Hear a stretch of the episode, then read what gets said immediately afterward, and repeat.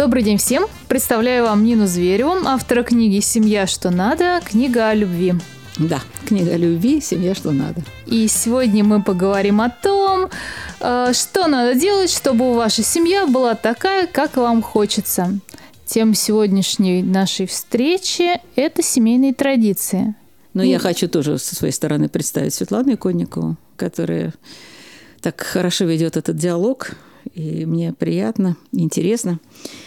Как и всегда, мы соавторы и друзья, и подруги. Э, это... И традиция нашей передачи – делать комплименты друг другу, но и переходить к сути. Хорошо.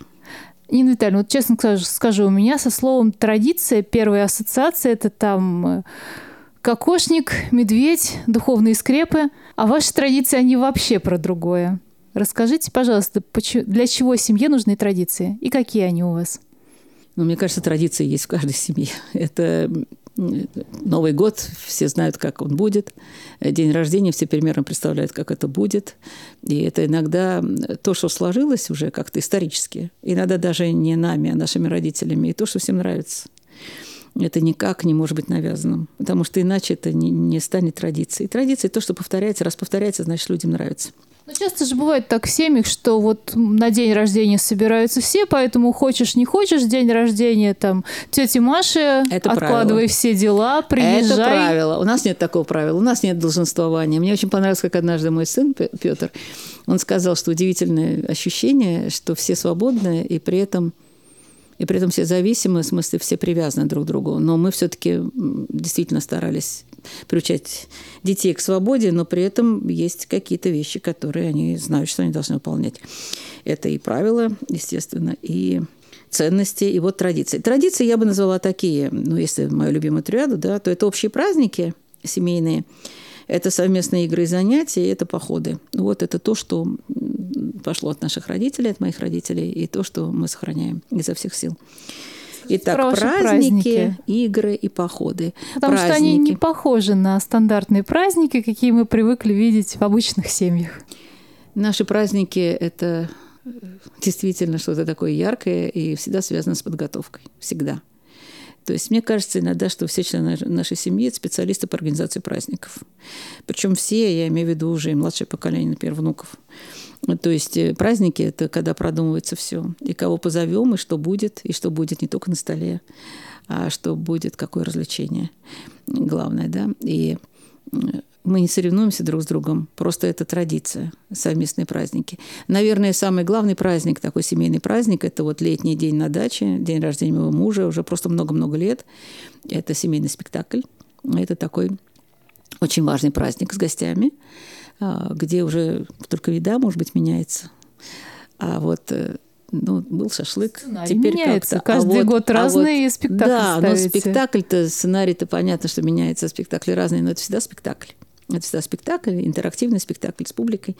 И вот это такая такая история, когда всем весело и приятно, и главное, что все это продумано заранее. Это, честно говоря, я не хочу, чтобы вот люди, которые меня слышали, думали, что это все идеально, и что так все просто. Нет, мы расталкиваем артистов утром и, и сердимся там с Нелли сначала, с дочкой моей старшей, которая мне помогала, теперь уже с внучкой, с Наташей. А еще теперь у нас есть приглашенный режиссер Светлана Сорокина, известный человек на телевидении. Она тоже очень любит семейные праздники. Она устраивает у себя, кстати, новогоднюю елку для детей. Это ее традиция семейная. Там человек 20 детей бывает, и это всегда продуманная такая новогодняя елка. То есть вообще праздники людям очень нужны. И не только тогда, когда они объявлены в стране, а важно, когда у вас есть семейные праздники. Меня мама всегда очень удивляла, когда, например, объявляла свои 67 юбилеем.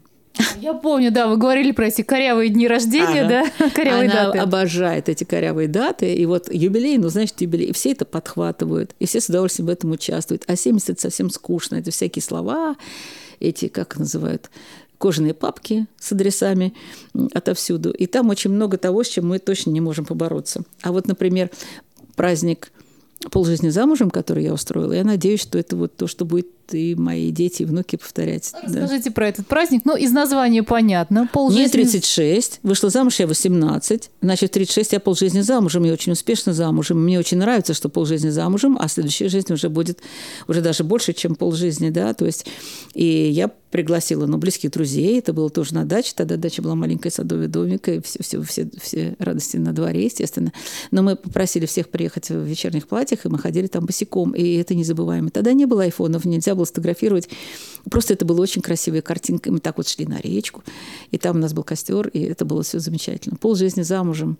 Чудесный праздник. То есть праздники бывают выдающиеся. Например, сапфировая свадьба э, когда я придумала, что мы будем говорить слова благодарности друг другу.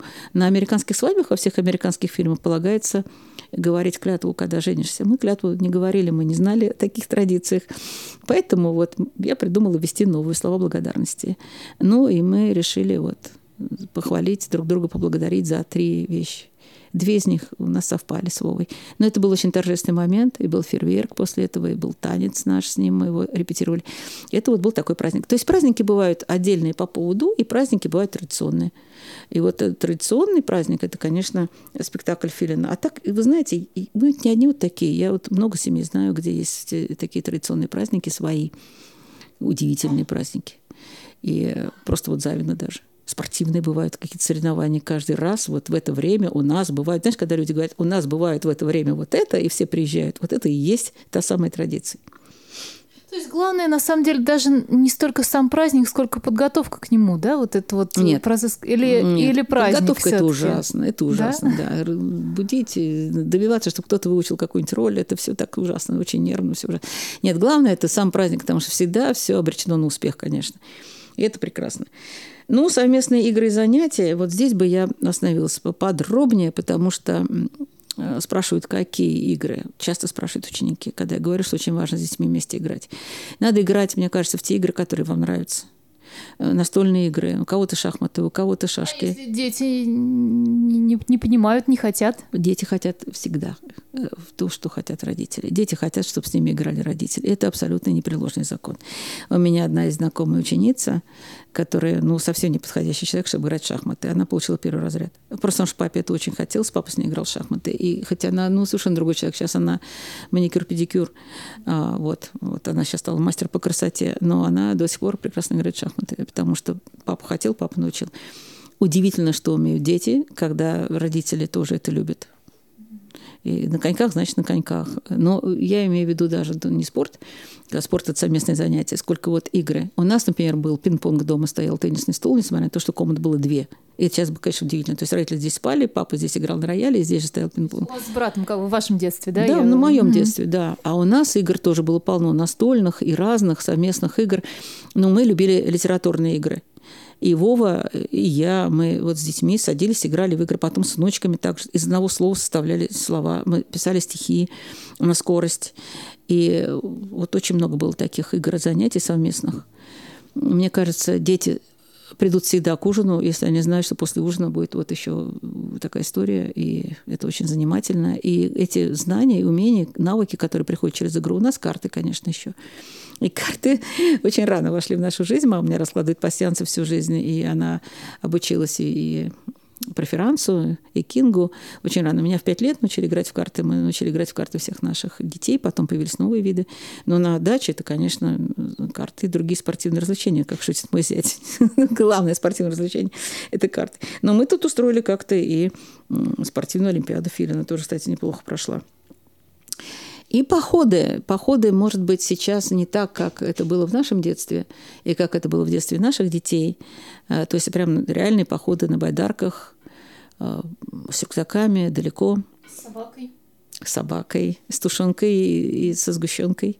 Я все это умела, потому что я сама ходила в походы и в пешие, и в разные. И иногда собаку мы тащили в рюкзаке, она весила 35 килограмм. То есть не я, То конечно. собака быстрее уставала, чем люди? Собака уставала, потому что она бегала туда-сюда, туда-сюда, и она очень волновалась за всех. И это была такая привязанная Чтобы к людям. Собака не волновалась, ее да, брали да, на ручки. Да, был так у нас друг Витя Гапонов, большой и сильный, и он нес собаку в рюкзаке. Такой тоже был. Такие вещи очень-очень запоминаются. И этот костер заслужен. в рюкзаках арбузы носили, я знаю, да? Да? Арбузы, Почему? потому что мама жарила еще и пирожки на костре. Я тоже так любила, потому что должно быть не только необходимое, но и лишнее. Человек, который прошел 25 километров пешим походом или проплыл 20 километров на байдарке, ну, в принципе, либо под дождем, либо под зноем. Там другого не дано. А, понятно. Ну, он должен заслужить что-то такое невероятно вкусное. Вы знаете, я даже расстроилась, когда однажды я с альпинистами поднялась на вершину пятитысячник, это было в Китае. И вдруг, когда у нас был привал, они достали абрикосы, персики и, и спирт. И там тоже было вот прямо как у нас в походах. И когда я сказала, альпинисты, как там? Они сказали, нет, человеку нужно расслабиться и иметь какой-то кусочек обжорства, что он прямо заработан. Кусочек человеческого счастья должен да, быть даже в виде, на в виде 5000 какой-то, да, в виде помидорки, арбуза. Ну, что хочется, когда тушенка и сгущенка. Сейчас с этим, конечно, проще, но все это надо тащить на себе. И сейчас у нас походы ведь все равно так или иначе остались. На даче мы на байдарке проплываем по Узоле, и маленьких наших внуков там же тащим, катаем. И сейчас для меня очень дорого и приятно, что внучки, они сами нашли себе какие-то походные компании. То есть это в крови. Что такое походы? Походы – это когда природа главная. Походы – это когда ты не говоришь, ах, как я люблю природу, и там две минуты полежал, сказал, здесь комары, и уехал. А когда действительно ты погружаешься в это во все и идешь, и преодолеваешь. Конечно, моя поразительная моя мама, она взяла весь наш класс, поставила на лыжи 40 человек, и мы прошли пешком от города Владимир до города Москва, 220 километров, с остановками в деревнях. Из них, из наших ребятишек, одноклассников, не все умели ходить на лыжах. Вот это вот, это такой настоящий был поход. А вер... вошли мы в горки Ленинские, а потом мама сбегала в театр на Таганке, объяснила, что у нее много-много детей, и что они мечтают театр на Таганке, и для нас специально сыграли спектакль с Высоцким, с Высоцким «Антимиры». И это был такой момент, что мы все, мои одноклассники, запомнили «Антимиры» Вознесенского на всю жизнь. Плачет девочка в автомате, прячет в грязное пальтецо, все в слезах, в губной помаде, перепачканное лицо. Я это помню. Мы это все помним. Ты играл Высоцкий нам и пел днем. Потому что, когда она пришла и сказала, что у нее 40 детей, там все выпали в осадок, и сказали, как вот что. Думали, детский дом? Не, никаких. Благополучные дети из физмат лицея. Ну, только из Нижнего Новгорода. Вот пришли сюда пешком. На лыжах. На лыжах.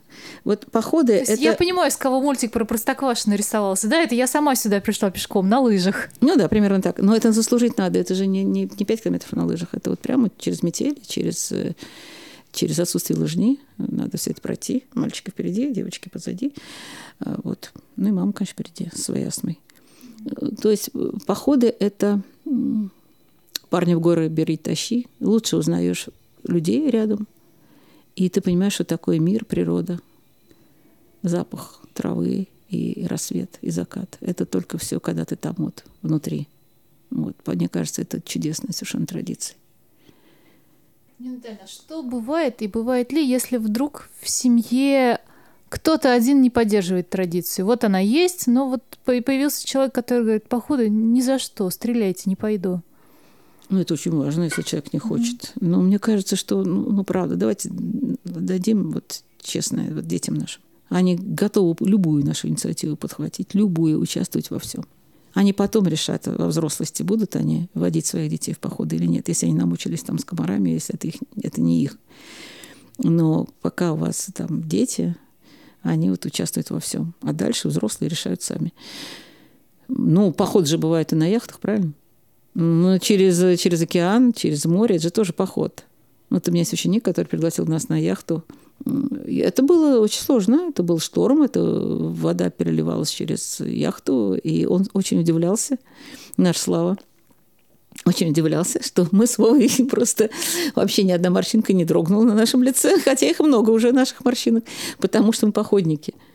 То есть мы для были, вас это нормально. Мы были привязаны да? в жилетах. Ну, там, правда, опасно было. Ну, mm-hmm. просто серьезный шторм. То есть яхта уходила вся куда-то в море, и потом поднималась.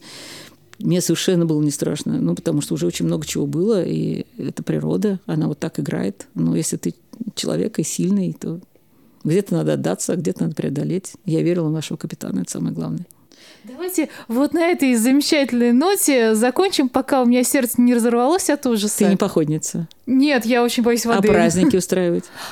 Будни мне больше нравятся. Вот я работу люблю устраивать, а праздники нет. А что у нас там еще было? А Подожди, еще игры развлечения. Игры, игры развлечения. Это как? У меня только спортивные.